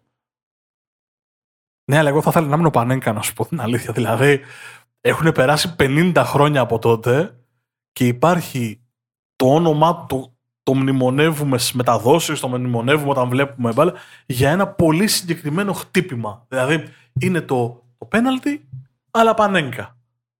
Πάμε να το δούμε. Το αυθεντικό. Το κανονικό, το πρώτο. Λοιπόν, ο Μάρκος μας πηγαίνει ακόμα πιο πίσω σε σχέση με τον Πλατινί το 1976 και μας πηγαίνει σε ακόμα μια ομάδα όπου έχει έντονο το στοιχείο της Τσεχίας, πρόκειται για την Τσεχοσλοβακία, η οποία κάνει μια καταπληκτική πορεία από το πουθενά και φτάνει μέχρι και τον τελικό στα γήπεδα της ε, Θα παίξει τελικό. Απέναντι στην Δυτική Γερμανία. Σωστά. Θα φτάσει το μάτς στα πέναλτι και ο γίγαντας Πανέγκα θα εκτελέσει το τελευταίο πέναλτι της ομάδας του. Είναι αυτό που λέμε το βάζεις και παίρνεις το τρόπεο αστοχής και έχουμε συνέχεια. Και ο γίγαντας Πανέγκα αποφασίζει εκείνη τη στιγμή να μην εκτελέσει όπως εκτελούσαν το 99,9% των ποδοσφαιριστών, παίρνει φόρα, σταματάει λίγο πριν την μπάλα, τη σκάβει, τη στέλνει στο κέντρο της αιστείας με ένα ελαφρύ σκαυτό σουτ η μπάλα να πάει στα δίχτυα διότι ο τερματοφύλακα έχει πάρει γωνία όπως έκαναν όλοι οι τερματοφύλακε τότε και δημιουργεί ένα χτύπημα το οποίο από τότε έχει το όνομά του. Είναι το πέναλτι αλλά πανέγκα. Δεν είναι συγκλονιστικό μόνο ότι το συζητάμε ακόμα ως το πέναλτι αλλά πανέγκα. Έχει να κάνει το πότε το κάνει. Γυρίζω τον Μάρκο περίπου 120 λεπτά πίσω. Η Δυτική Γερμανία είναι το απόλυτο φαβορή γιατί είναι η παγκόσμια πρωταθλητριά. Σωστό. Με τον Γκέρτ Μίλλερ μέσα και όλα, όλους όσους είχαν εκείνη η σεζόν. Προηγείται 2-0 η Τσεχοσλοβακία με τον ε, Σβιέχλικ και τον Τομπιάς. Ισοφαρίζει στο 25 λεπτό 2-0 το μάτς. Έτσι. Ισοφαρίζει Μίλλερ και ο Χέλτσεμπάιν στο 28 και στο 89 στο τελευταίο λεπτό της κανονικής διάρκειας ε, και πάμε στα πέναλτι. Υπάρχει παράταση, δεν γίνεται κάτι και πάμε στα πέναλτι. Ε, 4 στα 4 οι Τσεχοσλοβάκοι, 3 στα 3 ε, οι Γερμανοί και φτάνει ο Ούλι Χένες να εκτελέσει αστοχή και έρχεται η σειρά του Πανέγκα απέναντι σε έναν τερματοφύλακα ο οποίος ήταν εξαιρετικός, τον Σεπ Μάιερ. Έχει μείνει στην ιστορία γιατί, γιατί είχε τρομερή αντίληψη του χώρου, της φάσης, του τι θα συμβεί, αλλά δεν μπορούσε εκείνο το βράδυ να, να προβλέψει τι του είχε ετοιμάσει ο Πανέγκα. Ο, ένας αντιτουριστικός μέσος, παλιάς σκοπής, με συγκλονιστικό ποδοσφαιρικό IQ. Δείτε στιγμιότυπα στο YouTube, να δείτε τον τρόπο που οργάνωνε την ε, Τσεχοσλοβακία, την αντίληψη του παιχνιδιού, το πώς μοίραζε το παιχνίδι. Ήταν ένα, ένας παίκτης παλιάς κοπής, ένα οκτάρι, κλασικό οκτάρι, ούτε οχτάρο δεκάρι, το ξέρω οχτάρι με, τις σύγχρονες, με τους σύγχρονους όρους που έχουμε προσδώσει. Ήταν ένα οχτάρι το οποίο είχε πλήρη αντίληψη του παιχνιδιού, ψηλός. Το σουλούπι του παρέμπε σε σοβιετικό, γιατί είχε ένα, ένα παχύ μουστάκι, μακρύ μαλλί και ήταν ε, ψηλόλιγνος και έχει μείνει στην ιστορία. Εγώ ακόμα δεν μπορώ να χωνέψω ότι εκείνη τη στιγμή έχει 120 παλμούς, παίζει Τελικό. το τρόπο της ζωής του και η σκέψη είναι «Αχά, θα το το σκάψω. Δε, δηλαδή, ατελείωτο respect. Ναι. Γιατί εκεί αν το χάσεις το πέναλτι, δεν είναι σούταρα δυνατά και φυγιά out.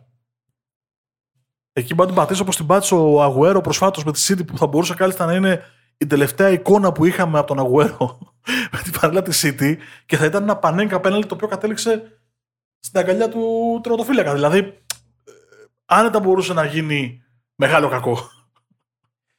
Δεν έγινε. Ο Πανένκα έγινε εθνικός ήρωας και έκανε και σημαντική καριέρα ε, γιατί πήρε μεταγραφή για την ε, Rapid Vienna η οποία τότε ήταν ε, πολύ μεγάλη δύναμη στο ευρωπαϊκό ποδόσφαιρο. Ε, ε, έφτασε μέχρι και τον τελικό του κυπέλου κυπελούχων, ήταν ο Πανένκα το 85 εκεί. Ε, με πολύ σημαντικές διακρίσεις, πρωταθλήματα, φυσικά ε, το τίτλο του MVP σε εκείνο τον τελικό. Και το σημαντικότερο όλο είναι ότι θα μνημονεύεται στο δυνικέ του ποδοσφαίρου. Άρα είναι το σημαντικότερο.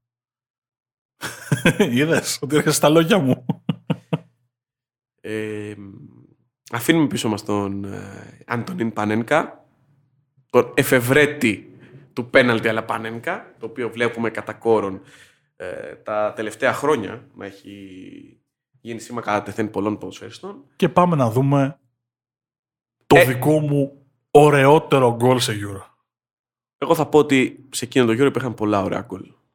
1988, Ολλανδία εναντίον Σοβιετικής Ένωσης, τελικός. Στη Δυτική Γερμανία, η τελική φάση. Σωστά. Και ο Φαμπάστεν φτιάχνει ένα πίνακα ζωγραφικής.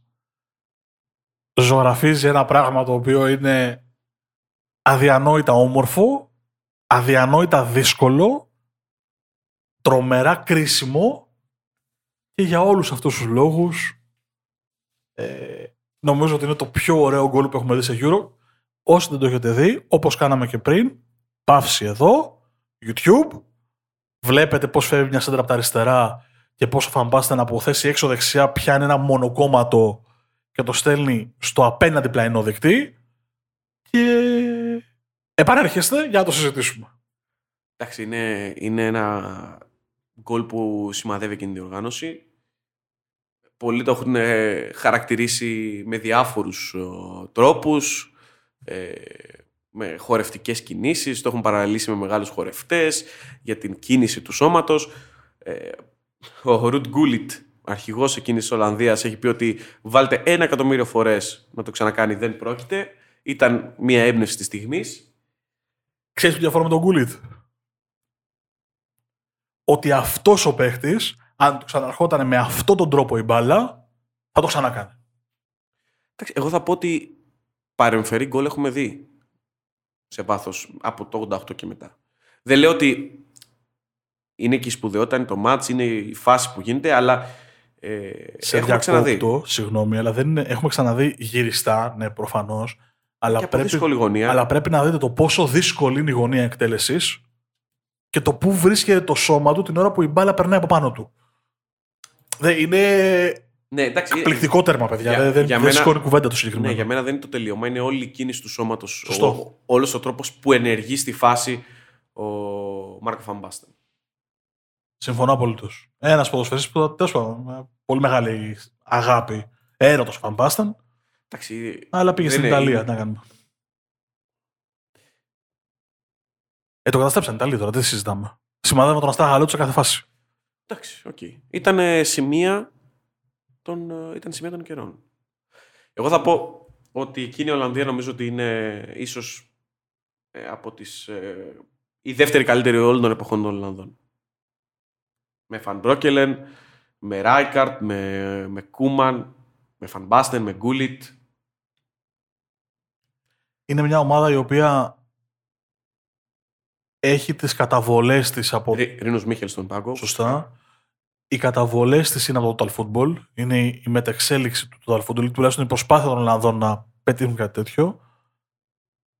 Προφανώς δεν έχει παίχτη σαν τον Κρόιφ, αλλά έχει τον Βαμάστεν, που είναι σε πολύ υψηλό επίπεδο, δεν θα πω εφάμιλος του Κρόιφ, αλλά αν υποθέσουμε ότι ο Κρόιφ, ο Πελέ και ο Μαραντόνα είναι οι τρεις ιεράρχες του, του παγκόσμιου ποδοσφαίρου, ε, η απόστολή τους στο Φαμπάστεν. Δηλαδή, να το θέσω έτσι. Οπότε δεν, δεν νομίζω ότι έχει και πολύ μεγάλη σημασία το να, να τους βάλουμε σε σειρά. Αλλά εκείνη η Ολλανδία έχει παίξει φανταστική μπάλα. Είναι εκ δεξιών στα χερουβίμ. Ε, Πες το πώ θέλεις, δεν έχω πρόβλημα. εγώ. Δεν, δεν θα, μπω στη διαδικασία. δεν θα χαλάσω εγώ τώρα την ωραία ιστορία σε αυτό. Ποιος γνώριμο μας, Σαρδάμ να κοπεί αυτό, ήταν στην Εθνική Ολλανδίας. Εκείνη η Εθνική Ολλανδίας. Σε εκείνη την εθνική Ολλανδίας. Βρει να κάνουμε κι άλλο κενό. Όχι, όχι, δεν, δεν νομίζω ότι έχουμε κάποιον. Δεν έχουμε κάποιον. Από μέσα. τη Ρωσία. Ξέρω, εντάξει, έπαιξε ο πρωτάσιο Κολτότσεφκο δηλαδή σε εκείνη τη Ρωσία. Είσαι σίγουρος, επιμένεις. Για να σε δω. Πώς λέγεται ο ομοσπονδιακός μας προπονητής; Α, έχεις δίκιο. Έχεις απόλυτα δίκιο. Κοιτάγα τις εντεκάδες. Έχει δίκιο. έχει δίκιο, έχει δίκιο, έχει δίκιο. Ναι, ναι, ναι, είναι ο Φανσκίπ. Ήταν ένα από τα πολλά πρόσωπα που μεταγενέστερα συναντήθηκαν, όχι συναντήθηκαν, ε, αποτελούν κομμάτι του ελληνικού ποδοσφαίρου. Λιτόφιτσενκο ήρθε το 93 στον Ολυμπιακό, Πρωτάσοφ το 90. Ο Λιτότσεφκο και ο Προτάσοφ είναι παίκτες τους οποίους είδα από κοντά στην πρώτη μου φορά σε γήπεδο. Την πρώτη πρώτη φορά που πήγα σε γήπεδο, που με πήρε κάποιος το χεράκι και μου είπε Πάμε να δούμε μπάλα. Είχα δει ένα Ολυμπιακό από όλων Αθηνών, νομίζω το 93. Βασική για τον Ολυμπιακό ήταν ο Προτάσοφ και ο Λιτότσεφκο. Και στα δικά μου τα μάτια 8 χρονών ο Προτάσοφ ήταν κάτι αδιανόητο. Δηλαδή, έπαιρνε την μπάλα και γούρλωνε στα μάτια σου και καταλάβαινες και τον κόσμο. Δηλαδή, θυμάμαι πάρα πολύ χαρακτηριστικά ότι έπαιρνε την μπάλα ο Προτάσοφ και καταλάβαινες γύρω τον κόσμο ότι άρχισε και ανασηκωνόταν λίγο από τη θέση του γιατί κάτι περίμενε.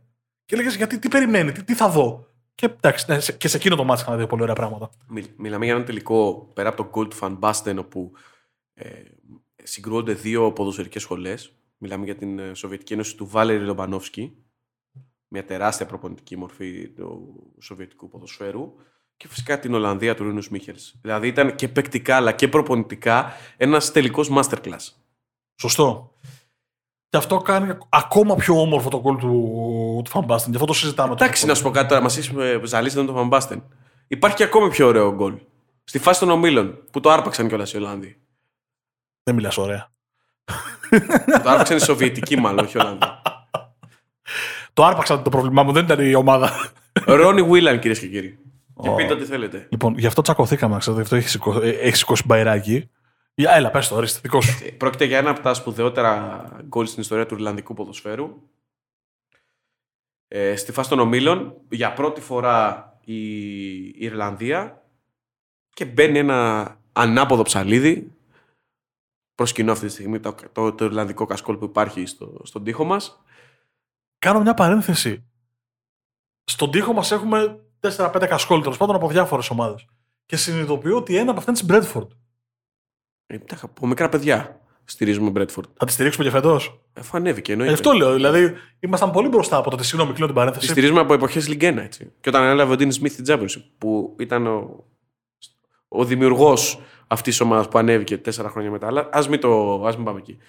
Ανάποδο ψαλίδι, ο κύριος Ρόνι Βίλαρ από πλάγιο ενό ανθρώπου τον οποίο μπορεί να τον γνωρίσει και εσύ, έχοντας περάσει από τις μικρές κατηγορίες της Αγγλίας ως συντάκτης. Μικ Μακάρθι. Ναι. Ένας προπονητής ο οποίος έχει αφήσει το δικό του στίγμα στι μικρέ κατηγορίε της Αγγλίας. Είναι στη φάση των ομίλων ε, και καταφέρει να νικήσει με ένα καταπληκτικό ψαλίδι, μπορεί να το βρείτε, τον Ρινάτ Ντασάεφ, ο οποίος ήταν τότε άσος στην ε, Σοβιετική Ένωση. Αυτά τα δύο γκολ, το Whelan, του Whelan και φυσικά το αριστούργημα του Φαμπάστεν, εντάξει, πέρα από την πλάκα που κάνουμε εδώ με τον Μάρκο, είναι ένα ίσως το ωραιότερο γκολ που έχει μπει σε, στη τελική φάση Ευρωπαϊκού Πρωταθλήματο. Είναι τα δύο γκολ που έχω σημαδέψει το 1988. Πριν πάμε στο νούμερο 2, έχω να σου κάνω μια πολύ προσωπική ερώτηση. Πιστεύεις έχουμε ξαναγυρίσει επεισόδιο με περισσότερες παρενθέσεις, επί παρενθέσεων, επί αγγείλων, σε αυτό το σχεδόν ένα χρόνο που κάνουμε το, το podcast; Η αλήθεια είναι πως όχι. Και πριν ξεκινήσουμε να γράψουμε το επεισόδιο, ε, σταχυολογήσαμε όλα τα στοιχεία, τα βάλαμε σε μια σειρά και λέμε για να μην πλατιάσουμε, λέει, γιατί είμαστε γνωστοί φαφλατάδες. Και τελικά έχουμε κάνει το, τις περισσότερες παρενθέσεις. Έχουμε μπλέξει από πότε πήγα πρώτη φορά σε Euro, από την πρώτη μας φορά σε γήπεδο, και έχουμε ακόμα άλλα δύο. Μείνετε, μείνετε. Έχουμε άλλα δύο. Και έχουμε γράψει και μία ώρα. Λοιπόν. Πάμε στο νούμερο δύο. Εντάξει. Νομίζω ότι είναι μετά την Ελλάδα η μεγαλύτερη έκπληξη σε επίπεδο ομάδων που έφτασε να κατακτήσει ε, το Euro. Γιατί είναι το σκηνικό όλο που ακολουθεί. Ο λόγος για τη Δανία. Για να στο δώσω και να το κάνουμε τίτλο, ήταν το μεγαλύτερο μπαμ πριν την Ελλάδα. Ναι. Νομίζω ότι δεν φαντάζομαι ότι και οι ίδιοι οι Δανείοι δεν φαντάζονται ότι κάποια στιγμή θα έχαναν τα πρωτεία της μεγαλύτερης έκπληξης στην ιστορία του ευρωπαϊκού ποδοσφαίρου. Νομίζω ότι η ιστορία είναι γνωστή, δεν χρειάζεται να μπούμε σε πολλές λεπτομέρειες. Αλλά είναι ρεσί πέρα από το ότι πώς έφτασαν να προκριθούν. Γιατί ήταν δεύτερη στον όμιλο, είχε πάρει το εισιτήριο Ιουγκοσλαβία, αποκλείστηκε η Ιουγκοσλαβία σε μία από τις μεγαλύτερες αδικίες στην ιστορία του ποδοσφαίρου, αν όχι μεγαλύτερη. Έτσι, να τα λέμε όλα ε, δεν είναι ότι μαζεύονται από διακοπές, από στιγμές χαλάρωσης και όλα αυτά. Είναι ότι και το κλίμα στην ομάδα δεν είναι καλό. Γιατί έχουν, έχει τσακωθεί ο προπονητής ο Νίλσεν με τον Λάουντρουπ. Συζητάμε προφανώς για τη Δανία το 1992, η οποία κατέκτησε το Ευρωπαϊκό Πρωτάθλημα στη Σουηδία, στην τελική φάση της Σουηδίας. Το εκπληκτικό με εκείνη τη Δανία και η διαφορά της με την Ελλάδα, για να είμαστε απολύτω ειλικρινείς, πρώτα από τους εαυτούς μας και μετά με ό,τι συζητάμε, εκείνη η Δανία ήταν ομαδάρα. Ναι. Είχε παίχτε τρομερά υψηλού επίπεδου. Κατέβηκε όμως. Ε, είναι έκπληξη γιατί. Γιατί κατεβαίνει χωρίς τον Λάουντρουπ, τον, τον καλό Λάουντρουπ, γιατί ο αδερφός του αγωνίστηκε. Ε, και έρχεται χωρίς προετοιμασία και κυριολεκτικά από τις παραλίες όπως έχει χαρακτηριστεί. Ε, θέλω να πω ότι μένει εκτός από τα προκριματικά γιατί οι Ιουγκοσλάβοι που προκρίθηκαν από τον όμιλό της ήταν μια φανταστική ομάδα. Ομάδα που θα πιθανώς να έφτανε μέχρι το τέλος το 92. Αλλά δεν σημαίνει ότι ήταν μια ομάδα πυροτέχνημα. Ήταν καλή ομάδα. Ήταν μια. Ε, με το Σμάιχελ στο τέρμα, με τους Λάουντρουπ. Δηλαδή... Είναι μια ομάδα η οποία έχει χτιστεί, έχει ξεκινήσει να φτιάχνεται όχι σε πρόσωπα αποκλειστικά, σε νοοτροπία από τα μέσα της δεκαετίας του 80 με τον Σεπιον Τέγκ, ο οποίος ε, έβαλε στους Δανούς το στοιχείο της τακτικής και της ουσίας στο παιχνίδι. Ε, τακτική η οποία αγγίξε το total, football, το total football των Ολλανδών και δεν το λέμε εμείς, έτσι, γιατί δεν έχουμε αμυγός εικόνες από τα 80 της Δανίας.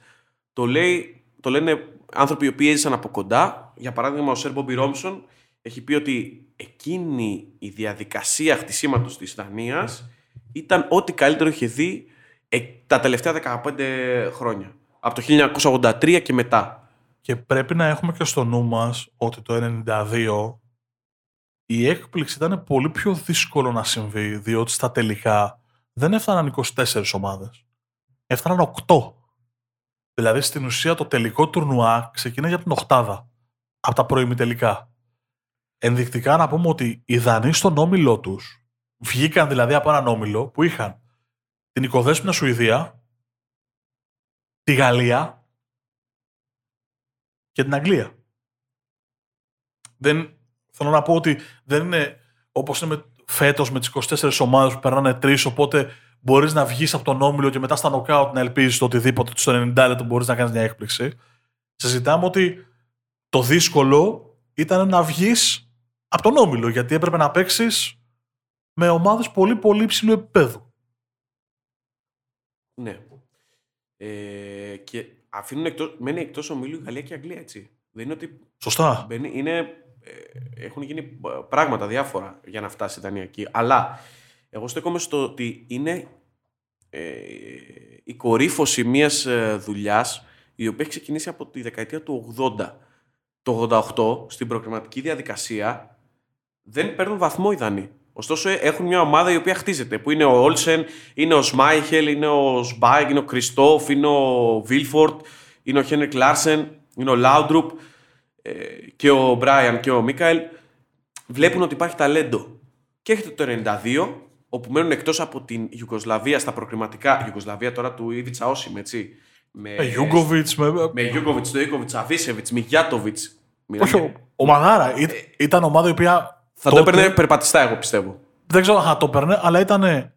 Από τότε συζητούσαμε για μια ομάδα. Συζητιόταν μάλλον ότι πρόκειται για μια ομάδα που μπορεί να φτάσει ως το τέλος του Ρώμου. Ναι. Ξεκάθαρο. Ε, ξεκάθαρο. Αυτό, αυτό είναι ξεκάθαρο. Ε... Έρχεται λοιπόν η απόφαση, ε, τελειώνει τα προκριματικά. Ο προπονητής, ο Ρίχαρντ Νίελσεν, τσακώνεται με τον Λάουντρουπ γιατί ο Λάουντρουπ ήθελε περισσότερη μπάλα. Ο Νίελσεν ήταν πιο συντηρητικός ήταν τακτικά ε, πιο σφιχτό η ομάδα να κυκλοφορεί περισσότερο η μπάλα και όχι τόσο στο ατομικό ταλέντο του Λάουντρουπ. Δεν κατεβαίνει στην τελική φάση, γιατί υπάρχει αυτή η εσωτερική έρηδα. Και ε, φτάνουν οι Δανείοι, όπως είπαμε, αναλύσαμε να περάσουν τον όμιλο και να φτάσουν στον τελικό κόντρα στην ε, Γερμανία ε, του Ματία Σάμερ, μετέπειτα πρωταθλητής με την Μπορούσια Ντόρτμουντ και Στη Μεγάλη τον υπήρχε τα πρώτα ευρωπαϊκά. Ε, με τον ε, Ρίτλε, Κλίνσμαν, Έφεμπερκ. Σε μια καλή Γερμανία. Στον τελικό. Εγώ αυτό που θέλω να ρωτήσω τον Μάρκο είναι. Γερμανία παγκόσμια πρωταθλήτρια του 90, έτσι. Ακριβώς. Δεν... Αυτό, αυτό συζητάμε. Είναι ομάδα που. Καλή ομάδα. Δεν, δεν είναι η Γερμανία του 96 που συζητάγαμε πριν όταν είναι μέτριο μέτρια. Ένα ε, παγκόσμια πρωταθλήτρια. Εγώ αυτό που θέλω να ρωτήσω τον Μάρκο είναι τελικά ποιος είναι ο παίκτη που κρατάει εκείνος από τη Δανία; Ε, δεν νομίζω ότι τώρα μπορούμε να συζητήσουμε για άλλο παίκτη πέρα από τον, ε, από τον Σμάιχελ. Δηλαδή, ειδικά από τη στιγμή που δεν υπάρχουν Λάουντρου. Ξεκάθαρο. Ο Σμάιχελ είναι για, για μένα, ε, όχι για μένα, νομίζω ότι ιστορικά να το δούμε, μετά τον ε, Ντασάεφ και τον Τζοφ, είναι ο τρίτος τερματοφύλακα που έχει χαρακτηρίσει μια ομάδα στην τελική φάση ενός Ευρωπαϊκού Πρωταθλήματος ή ενός Παγκοσμίου Κυπέλου. Μέχρι εκείνο το σημείο, έτσι. Ναι. Και είναι, για να το συνδέσω με ένα κείμενο που έχει ανέβει πριν ε, κάποιες εβδομάδες στο Sports Journeys, την επανάσταση των τερματοφυλάκων, σηματοδοτεί μια, ε, μια ε, νέα γενιά goalkeeper ο Μάιχελ. Είναι δηλαδή ο προπομπός μιας ε, μιας τεράστιας αλλαγής που έγινε στην θέση. Θα συμφωνήσω, δεν έχω κάτι να πω, θα συμφωνήσω απολύτως. Και χαίρομαι πάρα πολύ, θα πω, ε, ότι ο Κάσπερ ο γιος του, είναι συνεχιστής μιας τέτοιας εξέλιξης. Είναι ο, ο goalkeeper της Leicester που πήρε το πρωτάθλημα. Είναι ένας άνθρωπος ο οποίος χαρακτήρισε και αυτός μια ομάδα.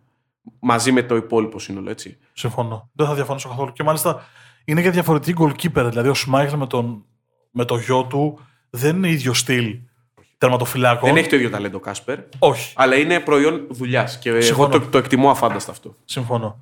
Κάπου εδώ κλείνουμε τα χαρτιά μας. Δεν υπάρχουν άλλες σημειώσεις όσο εδώ ήταν, διότι πάμε στη νούμερο ένα στιγμή που ε, φαντάζομαι την καταλαβαίνετε κι εσείς. Την έχουμε συζητήσει, την έχουμε αναφέρει δύο-τρεις φορές. Και είναι φυσικά το 2004. Δεν νομίζω ότι υπάρχει λόγος να κάνουμε ξέρεις, μια μικρή αναφορά, μια μεγαλύτερη αναφορά. Είναι το Euro της Πορτογαλίας, είναι όλο αυτό που ζήσαμε εμείς εδώ και είναι όλο αυτό που έζησε και όλη η Ευρώπη μαζί μας, έτσι. Ναι. Ε, ψάχνοντας ε, κατά τη διάρκεια της έρευνας με τον Μάρκο, στέλναμε ο ένας τον άλλον ε, διάφορα link από, από site ή ξένο τύπο, όπου έχουν στο νούμερο 1, στο νούμερο 2, στις ε, κορυφαίες στιγμές του Euro, σαν το 20, το 50, η Ελλάδα είναι είτε στο 1 είτε στο 2. Δηλαδή, ό, σε, στον ξένο τύπο. Δηλαδή, όλοι ε, το έζησαν και το χάρηκαν όλο αυτό το οποίο πραγματοποίησε η Ελλάδα σε εκείνη την ε, τελική φάση. Νομίζω πως κάπου εδώ κάνει τηλεφωνική παρέμβαση ο Χριστιανό Ρονάλντο, ο οποίος δεν το πολύ χάρηκε. Δεν μας πειράζει καθόλου. Αλλά πάμε παρακάτω. Α ζήσει με αυτό. ναι, αστείευα. Ήρθε, το, πλή- ήρθε το πλήρωμα του χρόνου 12 χρόνια αργότερα. Όχι, για, το, απα- για τον Κριστιανό. Απαντά ότι χάρηκε όλη η Ευρώπη. Οι Ισπανοί δεν πολύ χάρηκαν, ας πούμε. Οκ. Νομίζω ότι η ομάδα που πληγώθηκε περισσότερο από την πορεία της Ελλάδας στο Euro 2004 δεν είναι ούτε η Πορτογαλία που ηττήθηκε και πρεμιέρα και τελικό ούτε η Ισπανία Που τους πήραμε. που τους κερδίσαμε στη Σαραγώσα και τους αποκλείσαμε από τον Όμιλο ούτε η Γαλλία που έρχεται από ένα καταστροφικό Μουντιάλ 2002 και έρχεται το 4 με μετάσεις εξηλαίωσης που δεν το κατάφερε και έμεινε στον τον πρωινή τελικό. Η αίσθησή μου είναι ότι η ομάδα που πληγώσαμε περισσότερο από κάθε άλλη είναι η Τσέχη. Και αυτό διότι ήταν μια φανταστική ομάδα. Εγώ θα πω, θα προσθέσω σε αυτό που λέει ο Μάρκος, τρεις νίκες σε τρία μάτια στον όμιλο με Ολλανδία, Γερμανία, Λετωνία. Δηλαδή, όχι με κάποια εύκολη ομάδα. Ε, με 7-4 γκολ. Ε, ενδεικτικό είναι ότι είναι η μοναδική ομάδα εκείνης της τελικής φάσης η οποία έχει κάνει το 3 στα 3. Νομίζω ότι φτάνει στον ημιτελικό ως η καλύτερη επίθεση. Αν δεν κάνω λάθος, το λέω από μνήμης. Ναι, γιατί βάζει και 3 γκολ στη Δανία, στο πρώτο νοκάουτ. Και φτάνει ως η μοναδική ομάδα με το 4 στα 4, με 14 συντελεστή τερμάτων, απολογισμό τερμάτων μάλλον, και αντιμετωπίζει την Ελλάδα στον Τραγκάο. Και πέφτει πάνω σε τείχος. Τσεχία των Νέτβεν, του Κόλερ, του Μπάρος, που ήταν πρώτος σκόρερ του τουρνουά. είναι μερικές στιγμές. Το Euro 2004 για μένα έχει δύο πολύ, πολύ καθοριστικές στιγμές. Και μάλιστα είναι στιγμές που οι αντίπαλοι αστοχούν. Δηλαδή, τι θέλω να πω, στον προημιτελικό με τη Γαλλία, μια κεφαλιά, νομίζω του Άνρη, η οποία φεύγει, τι να σου πω τώρα, πρέπει να φεύγει πέντε πόντους από το δοκάρι, που νιώθεις ότι σταματάει ο χρόνος και η άλλη, άλλη μία είναι η ευκαιρία του Κόλερ στον ημιτελικό που τους στρώνε την μπάλα, έχει πιάτο το τέρμα στο κέντρο της αιστείας και εκτελεί λίγο out. Το οποίο για την κλάση του είναι αδιανόητο το πώς χάθηκε αυτό το γκολ, αλλά χάθηκε. Είναι αυτό που λέμε ότι η Ελλάδα του 4 εκμεταλλεύτηκε το δικό της momentum, το δικό της ταλέντο, τη δικιά της συνοχή και σε τελευτ... αλλά και τη ρέντα της. Αλλά η ρέντα, επειδή συζητιέται πάρα πολύ, γι' αυτό θέλω να το πω. Η ρέντα είναι ένα μικρό ποσοστό που θα την έφτανε μέχρι, μέχρι τους 8, αν δεν είχε ρέντα, ας πούμε, ή μέχρι τους 4 και θα ήταν επιτυχημένη. Η ρέντα ήταν αυτό που γύρισε το διακόπτη για να πάρει και το τρόπαιο. Αλλά είναι πολύ μικρό το ποσοστό. Δηλαδή, αδικούμε την προσπάθεια εκείνη της ομάδας λέγοντας ότι είχε ρέντα. Που είχε. Αλλά δεν ήταν Προφανώς για να φτάσεις να κατακτήσεις ένα τρόπαιο στο μεγαλύτερο, στη μεγαλύτερη ποδοσφαιρική σκηνή της Ευρώπης, χρειάζεσαι και τύχη. Γιατί όλες αυτές οι, οι ομάδες που αναφέραμε και δεν είναι λίγες, δεν είχαν ε, τον παράγοντα τύχη. Η Γαλλία πήρε δι- δύο προκρίσεις πριν κατακτήσει το τρόπαιο στο χρυσό γκολ. Και κατέκτησε Ναι. το τρόπαιο στο χρυσό γκολ. Δηλαδή, Συμφωνώ. όλοι είχαν το, τον παράγοντα τύχη μέσα. Συμφωνώ πολύ. Όλοι, ο, χρειάζεται. Είναι θεμητός, είναι στοιχείο του παιχνιδιού. Είναι στοιχείο του παιχνιδιού. Βέβαια, εντάξει, με τη, όσο εμπλέκει την τεχνολογία, αυτό το στοιχείο φ- ε, φθήνει, έτσι. Δηλαδή η παρουσία του είναι πολύ πιο δύσκολο. Γιατί τύχη είναι να μην δει ας πούμε, και ένα φάουλ στο κέντρο ο διαιτητής, έτσι, και να εξελιχθεί η φάση να φτάσουμε ε, σε ένα τυχερό γκολ.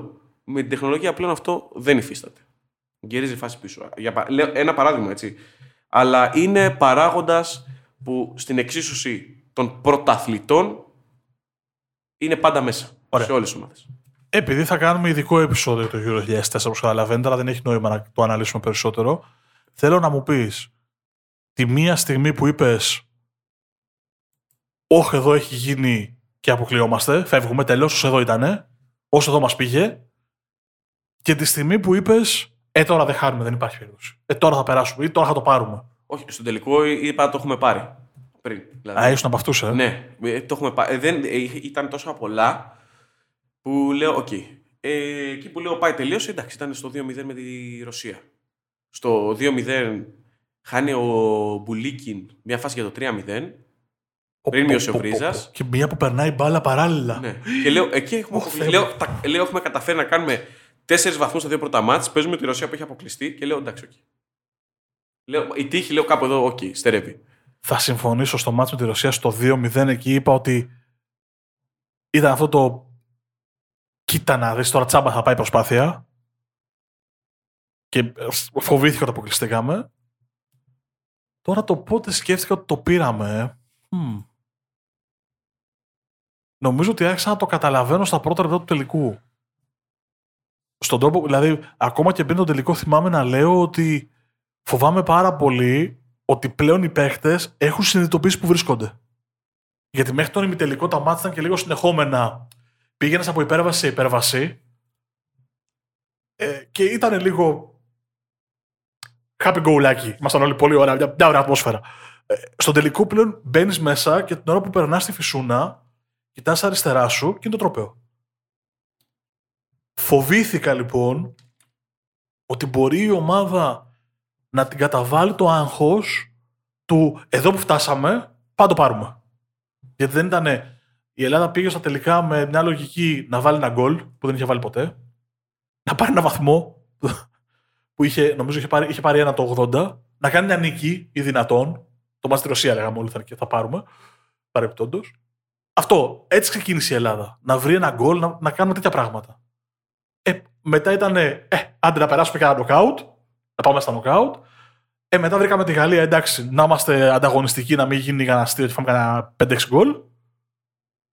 Πήγαινε κάπως έτσι. Όταν όμως φτάνεις στο τελικό και βγαίνεις αυτό, που- αυτό που σου λέω, σκέψου το λίγο, κάνω το εικόνα. Όταν ο Ζαγοράκη παίρνει τους 11, βγαίνει στη φυσούνα και με το που περνάει τη φυσούνα είναι ο Φρίσκ μπροστά, πίσω έρχονται οι παίχτες και κοιτάει αριστερά και στο, στα τρία μέτρα είναι το τρόπαιο. Και λες, 90 λεπτά. Δεν έχω κάτι άλλο. Μπαίνω, τους κερδίζω, γεια σας, φεύγουμε. Όχι, μα εγώ σου είπα ότι όταν φτάσαμε στον τελικό πλέον, έχοντας περάσει και από μια διαδικασία, όχι σε αυτό το επίπεδο, αλλά μέσα από τα αποδητήρια και σε παιχνίδια τα οποία έκριναν πρόκριση ή τίτλο και ζώντας λίγο την ψυχολογία που μπορεί να φτιάξεις, εγώ θεω- θεωρώ ότι οι παίκτες, άλλοι μπορεί να το έχουν παραδεχτεί, άλλοι όχι, ε, μέσα τους πίστευαν ότι έχουν κερδίσει ήδη το τουρνουά. Σίγουρα, μα ήταν νικητέ. Δηλαδή, τους είχε γράψει ήδη ιστορία. Ήταν δεδομένο αυτό, αλλά ξαναλέω, όταν μπαίνεις να παίξεις το τρόπεο, actually, όχι σαν σκίσει επί χάρτου, ε, το φοβάσαι το άγχος ότι μπορεί να σε καταβάλει. Ομολογώ ότι όταν έφυγαν τα πρώτα 10, 12, 15 λεπτά, θυμάμαι που καταλάβαινες ότι η ομάδα έχει μπει μέσα, έχει το πλάνο της, το υπηρετεί πιστά και θα παίξει το match όπως πρέπει, εκεί κάπου λίγο είπα ότι Α, κοίτα να δεις. Εντάξει, όταν το έκανε ένα μηδέν ο Χαριστέας, ε, είχαμε αρχίσει και ψάχναμε πώς θα κατέβουμε στην ομόνια. Δεν, δεν, με- μετά το 1-0 είχε τελειώσει το μάτς. Νομίζω, να σου πω και την αλήθεια, δεν το πολύ θυμάμαι το μάτι το 56. Δηλαδή, μέχρι το 56 το θυμάμαι το παιχνίδι. Θυμάμαι τις ευκαιρίες, θυμάμαι τον τρόπο, θυμάμαι πολλά πράγματα. Το 56 και μετά. Α, μ, κάτι λίγα. Κράτα, κράτα τις αναμνήσω γιατί θα έχουμε να τις ζητήσουμε στο ειδικό επεισόδιο που θα κάνουμε.